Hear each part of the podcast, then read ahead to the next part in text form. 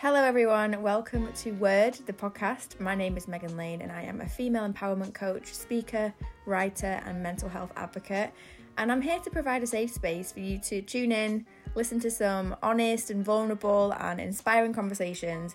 And I hope that this podcast helps you to make a little more sense out of life. So I love you, I appreciate you, and thank you so much for being here. Hi, guys. So, I want to talk today about a subject that I find really fascinating and I've been doing quite a lot of research around. And the subject is how to stop caring about other people's opinions of you. In the line of work that I do, this is such a huge topic because I basically show women how wonderful and how capable they are, and my ultimate goal is to have them finally understand their value and their worth and stop hiding themselves from the world and step into the power and allow themselves to be seen. Often for the first time, you know, a lot of women that I've spoken to really do have spent their entire lives hiding themselves away out of fear.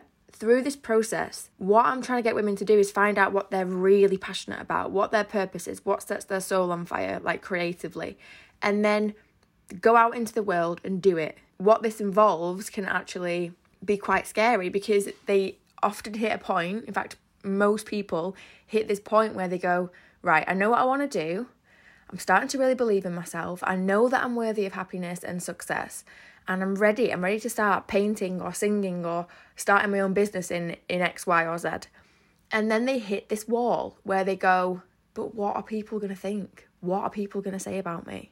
And if all of a sudden I just appear out of nowhere and start sharing my work on Facebook or I upload a video on Instagram of me talking, or I start writing my book, or I do an online course and I'm talking about it. They hit this like fear of being vulnerable, this fear of being seen, and they feel blocked by the opinion of others.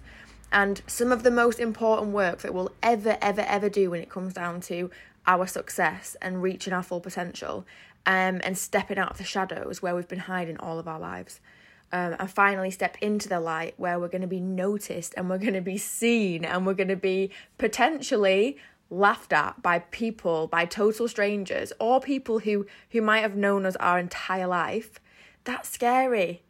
Like let's be honest it takes some serious balls to do it. It really does. So if we look at this issue of other people's opinions and we break it down, we can actually understand why it should never, ever, ever, ever, ever hold us back. And it should never, ever, ever give us the power to stop us from following our heart, stepping out into the light, and just carry on regardless with our heads held high. Obviously, in my line of work, I've been subjected to thousands of opinions about me. So I've had to get deep on this work because I've struggled with it. And, you know, there was never a moment in my life where I woke up and I went, okay, today I'm decided I'm going to become um, a social media person and I'm going to get as many followers as possible. That just never happened. I didn't even want a ton of followers. It didn't even really cross my mind. I think that in the time that I'd started Instagram, it was interesting that you could have a job or a career doing something that you loved and make money out of it uh, and have freedom it was a whole new idea because I always worked in nine to five and I'd always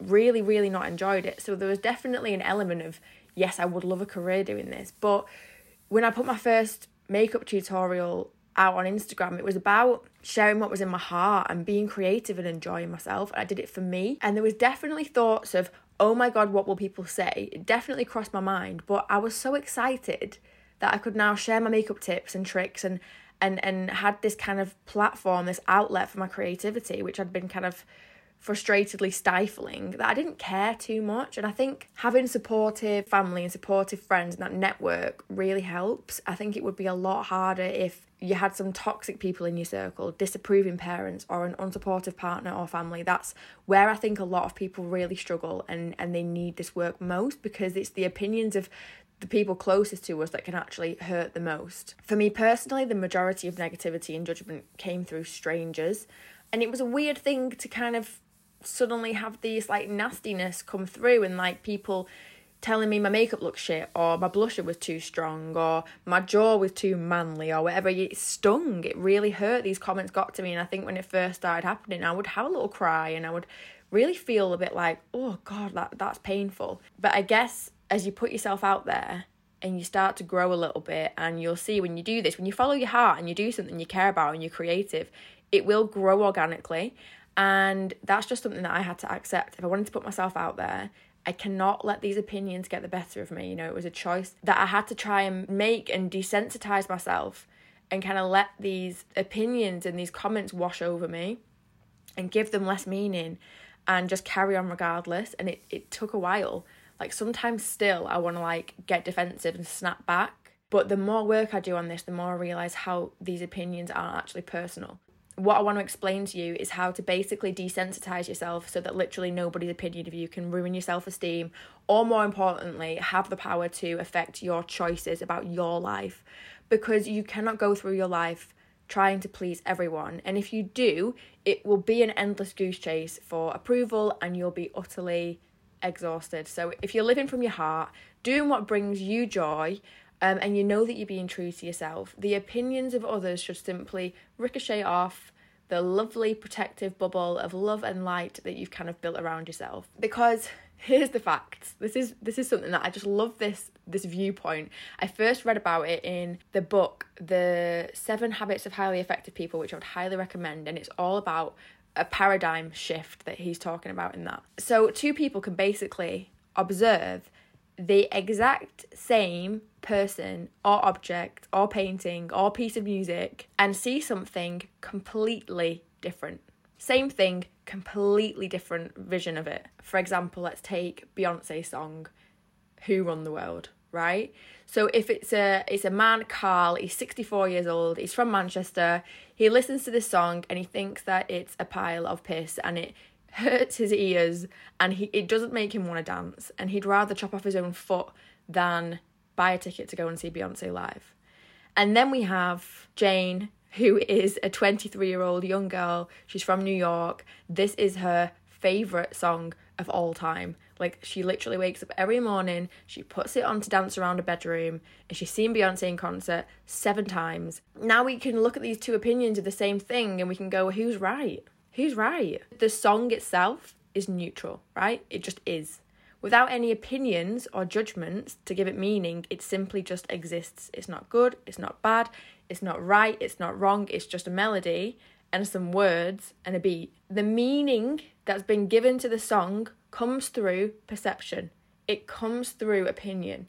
And the truth is, both Carl and Jane are right. They're both right to themselves because what they believe is right is right for them. You know, they could sit at a table and have a discussion about their opinions and go back and forth and argue about who is right and who is wrong, if the song is good or if the song is absolutely shit. But ultimately, what would be revealed if we dig a little deeper and we go underneath is their reasons for why they believe what they believe. Now, if Carl grew up in a household where they only ever listened to country music and he was conditioned by his parents to believe that the only real and worthwhile genre to listen to was country, then the lens he's viewing Beyonce's through is that lens. That's that's what he's been brought up to think. If Jane grew up with a single mom and is passionate about female empowerment, loves pop music because you know that's what all her friends listen to at school. Then that's the lens that she's viewing beyonce's song through okay? So like no one is right no one is wrong but can you understand from this example that we don't see the world the way it is?